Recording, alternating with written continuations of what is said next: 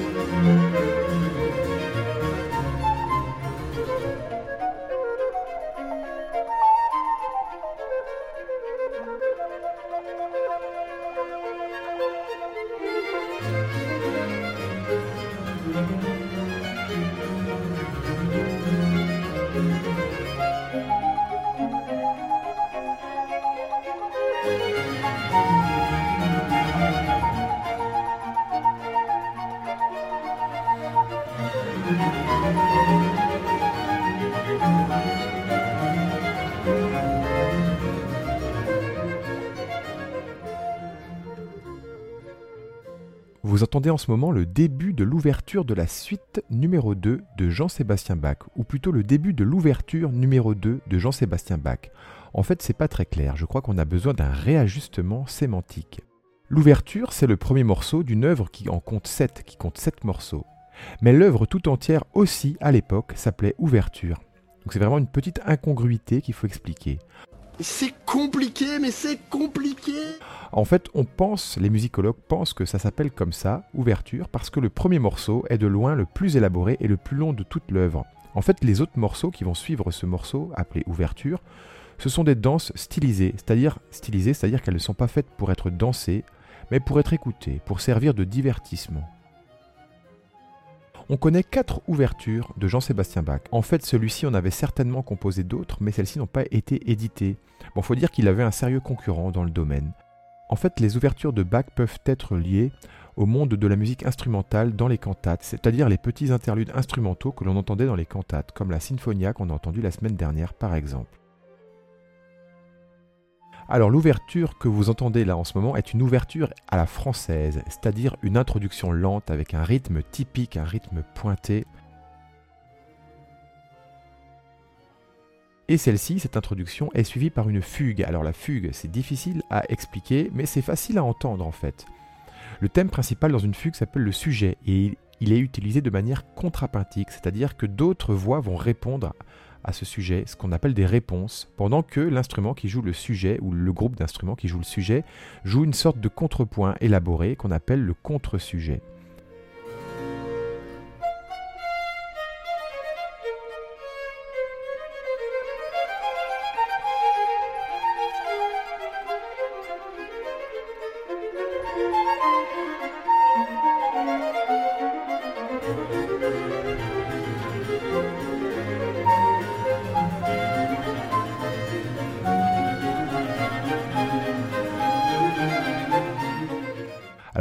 De la fugue, il y a une grande importance, oui, du contrepoint, contrepoint très élaboré, et également du rythme.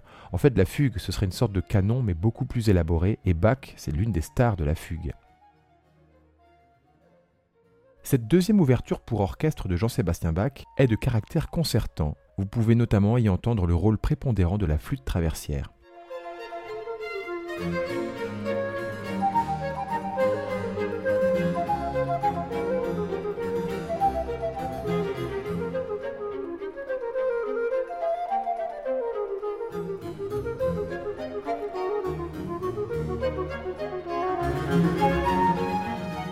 Cette forme d'ouverture à la française avec un tempo lent, vif, lent s'oppose à l'ouverture à l'italienne qui était également en usage à l'époque de Bach, qui elle utilise les tempos vif, lent, vif et qui est souvent utilisée dans l'opéra seria.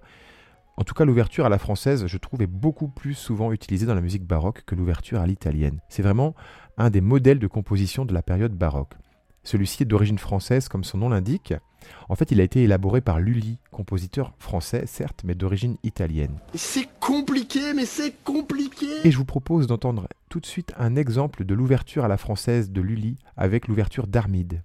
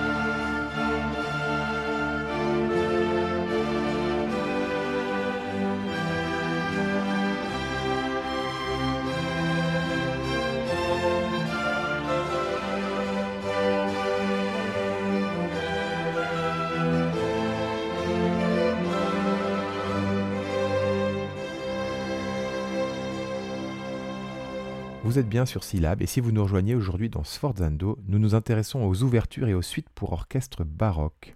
À l'instant, c'était l'ouverture d'opéra Armide de Lully, donc une ouverture à la française qui sert de modèle pour la plupart des ouvertures et des suites baroques du XVIIIe siècle. Donc comme je le disais avant, les ouvertures de Bach en fait consistent en une grande pièce appelée ouverture et une suite de danses stylisées. Alors les danses stylisées, c'est-à-dire des danses pas dansées, en fait, des danses qui sont faites pour être écoutées, juste écoutées, eh bien c'est l'un des ferments hein, de la symphonie. Euh, d'ailleurs, c'est peut-être pour ça que cette émission est la suite hein, de l'émission de la semaine dernière, parce que le sujet de la semaine dernière, c'était les graines de symphonie, et je trouve qu'une autre des graines de symphonie, c'est bien sûr ce répertoire de la suite de l'ouverture pour orchestre baroque. Dans la symphonie de Haydn en quatre mouvements, on trouve encore des restes de ce genre de la suite qui disparaîtra en fait, qui va se fondre plus tard dans la suite du XVIIIe siècle dans les genres de la symphonie et de la sérénade. Mais on en trouve quelques restes. Par exemple, l'introduction lente qu'il y a au début de nombreuses symphonies de Haydn, ça pourrait faire penser au début des ouvertures à la française. Mais également le menuet avec une forme en trois parties A-B-A, c'est-à-dire que l'on reprend le début. Ça, Jean-Sébastien Bach l'utilise déjà dans sa première ouverture pour orchestre avec un menuet 1 et 2 alternativement.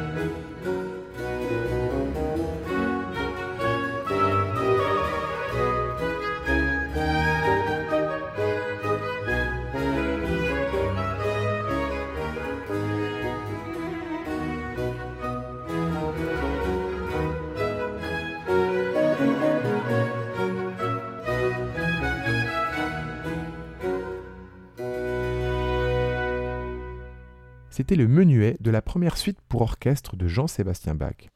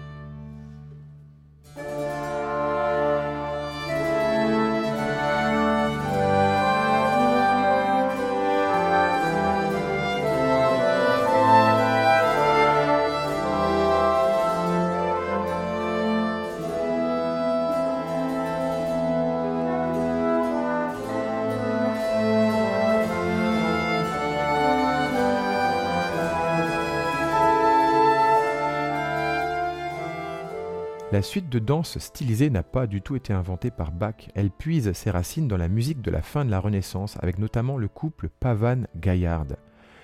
En fait, ce couple Pavan-Gaillard marque les débuts de la musique instrumentale élaborée, écrite et éditée. Au début de la musique baroque, cet engouement pour les danses de la Renaissance continue, notamment dans le Banchetto Musicale de Johann Hermann Schein, compositeur allemand du début du XVIIe siècle. Schein a fait éditer une série de 20 suites, toutes à 5 parties immuablement. Toujours la même structure, pavane, gaillarde, courante, allemande. Elles sont toutes basées sur un profil thématique qui va être varié au fil des morceaux. Mais tous les morceaux ont une tonalité commune et ont des structures simples en deux, voire trois parties. Alors les instruments ne sont pas précisés sur la partition, peu importe. Aux interprètes de s'adapter, voire d'arranger tout cela. Dites-moi votre violon, euh, votre violon, et il joue de la flûte? Ce que font d'ailleurs merveilleusement bien les musiciens de Jordi Saval.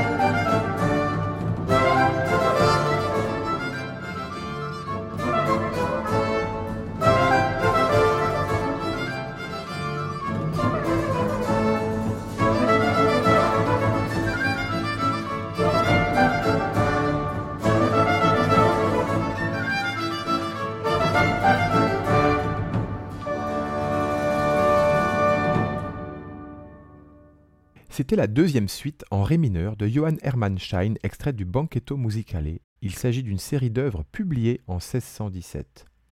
Alors je voulais pas couper la suite, donc on a écouté toute la deuxième suite, à savoir donc la pavane, la gaillarde, la courante et l'allemande.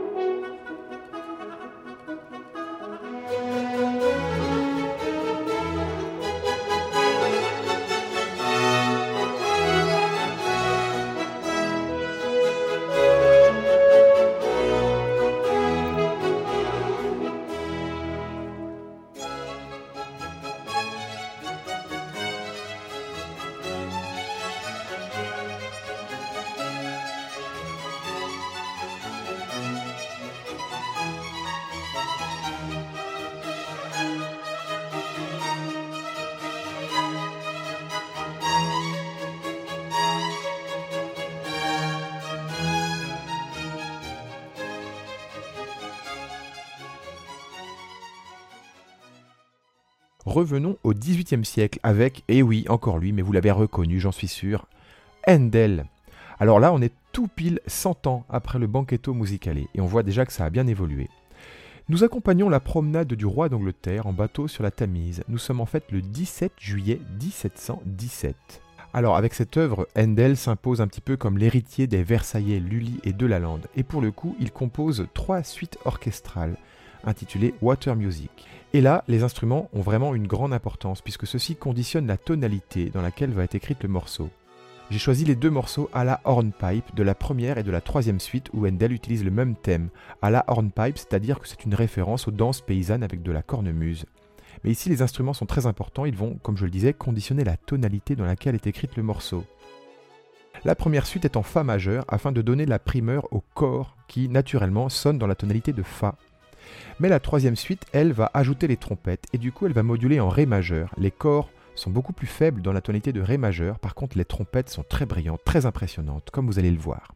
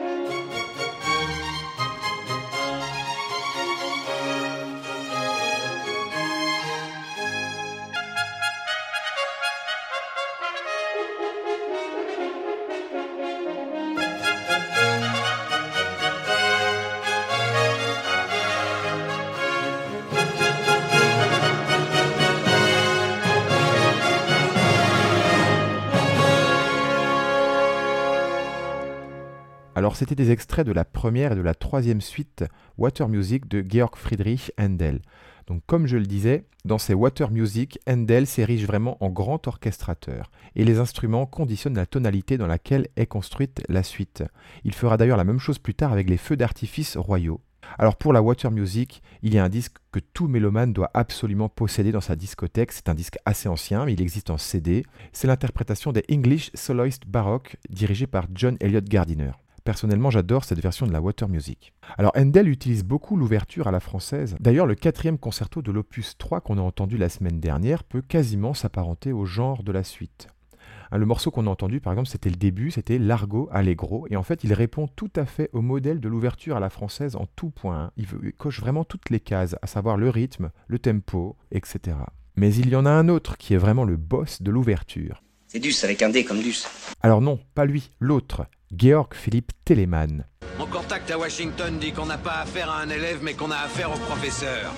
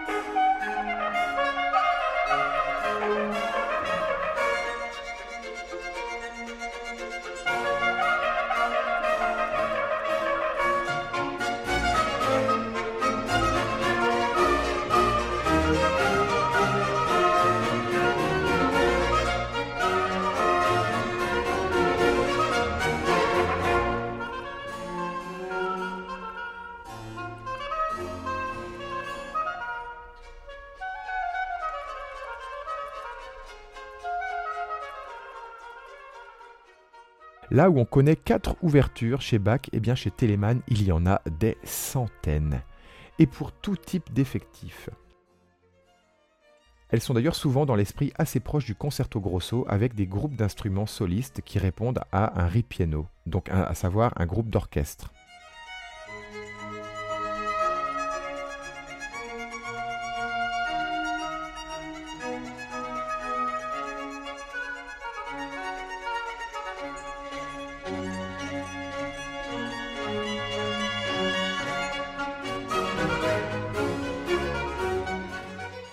Parmi ces nombreuses ouvertures de Telemann, on peut trouver les trois productions de musique de table. Musique de table en français dans le texte, s'il vous plaît. Alors, les musiques de table sont des musiques d'agrément, un peu comme la water music de Handel qu'on écoutait juste avant. Elles varient les effectifs instrumentaux.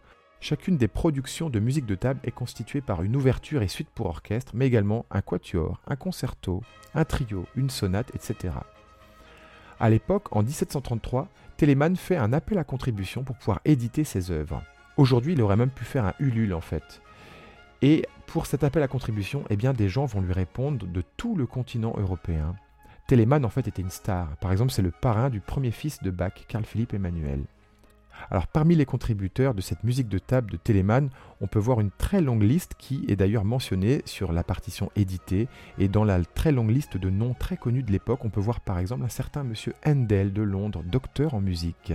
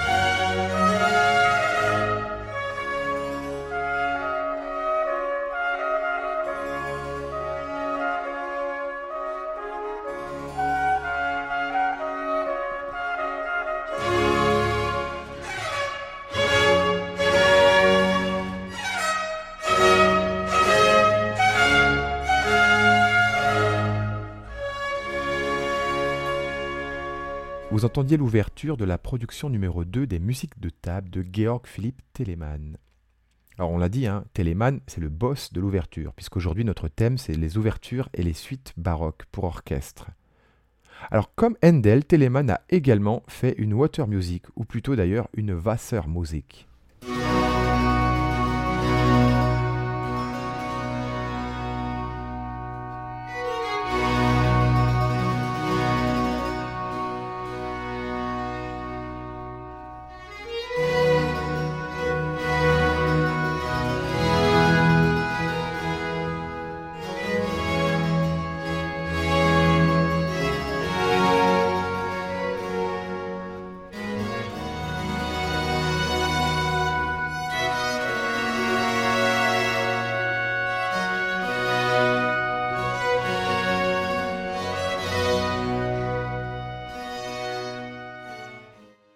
Cette Wassermusik que vous écoutez en ce moment, donc euh, composée par Telemann, est en fait une musique de circonstance pour l'anniversaire du Conseil de l'Amirauté de Hambourg. Bon, c'est pas grave si vous ne le saviez pas. hein. Alors, dans un article de presse paru à l'époque, le journaliste parle de cette ouverture et suite pour orchestre, et d'ailleurs il l'appelle dans le texte sérénade. Ce qui confirme bien que la sérénade classique qui va apparaître 50 ans plus tard, se trouve vraiment dans la lignée de ce type d'œuvre, de circonstance. Je vous propose d'entendre quelques extraits de cette suite pour orchestre, ou de cette ouverture pour orchestre. Elle tourne autour de la mythologie maritime, avec des allusions à Triton, aux naïades, à Thétis, etc.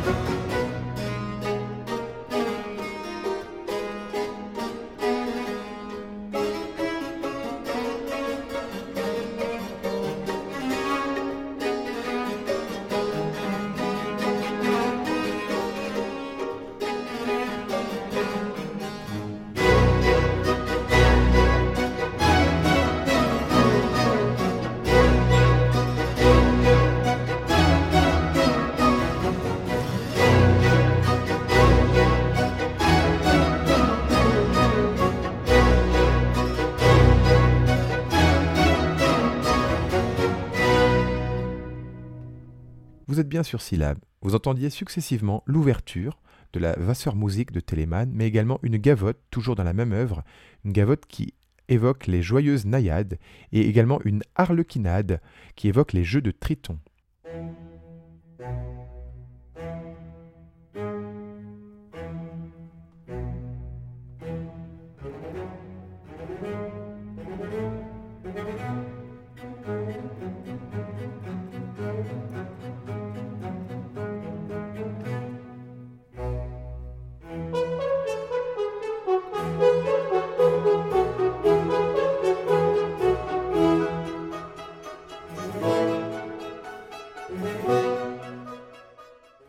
Dans les musiques d'agrément, on l'a dit déjà tout à l'heure avec la Water Music de Handel, il existe une tradition depuis Versailles. Versailles, il y avait des fameuses musettes, donc euh, Handel appelle hornpipe. Et ces éléments populaires paysans, là, donc utilisés par la musette, qui imitent la cornemuse, etc., sont également très très appréciés par Telemann, qui les affectionne beaucoup. Et il n'hésite pas d'ailleurs à faire de vraies curiosités orchestrales qui n'ont rien à envier aux compositeurs du XXe siècle. De la spatialisation, de la bitonalité, ce qui est le cas par exemple dans la suite Alster, qui évoque le carillon de Hambourg, les danses paysannes ou encore le chant des grenouilles. Tout ça pêle-mêle, ça vaut le détour, croyez-moi.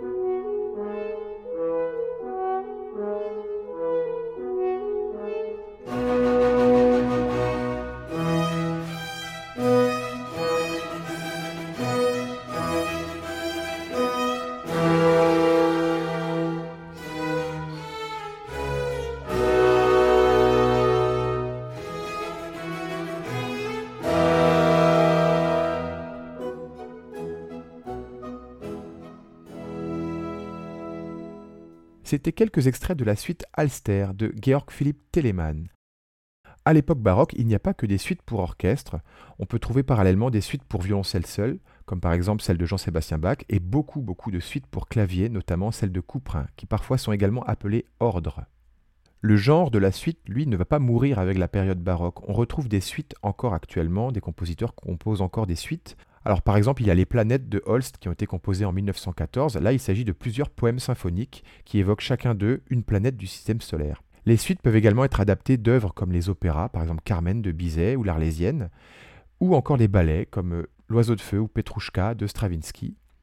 Et puis, une petite nouveauté liée à l'existence du cinéma, les musiques de films, les bandes originales de films peuvent aussi exister dans une version symphonique pour concert, ça existe pour Star Wars, pour Indiana Jones, etc. Alors cette émission, ainsi que celle qui est consacrée au concerto grosso qui avait été fait la semaine dernière, seront diffusées toutes deux pendant les vacances de la Toussaint. Alors n'hésitez pas à aller voir notre page Facebook si vous ne la connaissez pas afin de vous tenir au courant des informations de l'émission. Vous pouvez également réécouter toutes les émissions sur le site de la radio Syllab www.c-lab.fr. Ce dimanche 13, pour ceux qui écoutent l'émission le jour de sa diffusion, il y aura un concert au Centre d'Art Choral à 16h à la chapelle Saint-Vincent. Vous pourrez entendre le Miserere d'Allegri par le Centre d'Art Choral. À la rentrée, donc, je vous propose de nouvelles émissions. Mais en attendant, eh bien, j'ai envie de dire, les ouvertures, c'est bien gentil, mais à un moment, eh bien, il faut conclure. Et puis en plus, je sens que ce soir, euh, je vais conclure. Alors la particularité justement des musiques de table de Telemann, c'est qu'il y a une conclusion dans la tonalité principale à la fin de chaque production, donc après avoir entendu l'ouverture, la suite, le quatuor, la sonate, le trio, le concerto, etc. Telemann reprend l'effectif qu'il a utilisé dans son ouverture et il a écrit une conclusion. Donc contrairement à Jean-Claude, je crois que Telemann a vraiment réussi à conclure. Enfin, je vous laisse juger. À bientôt les mélomanes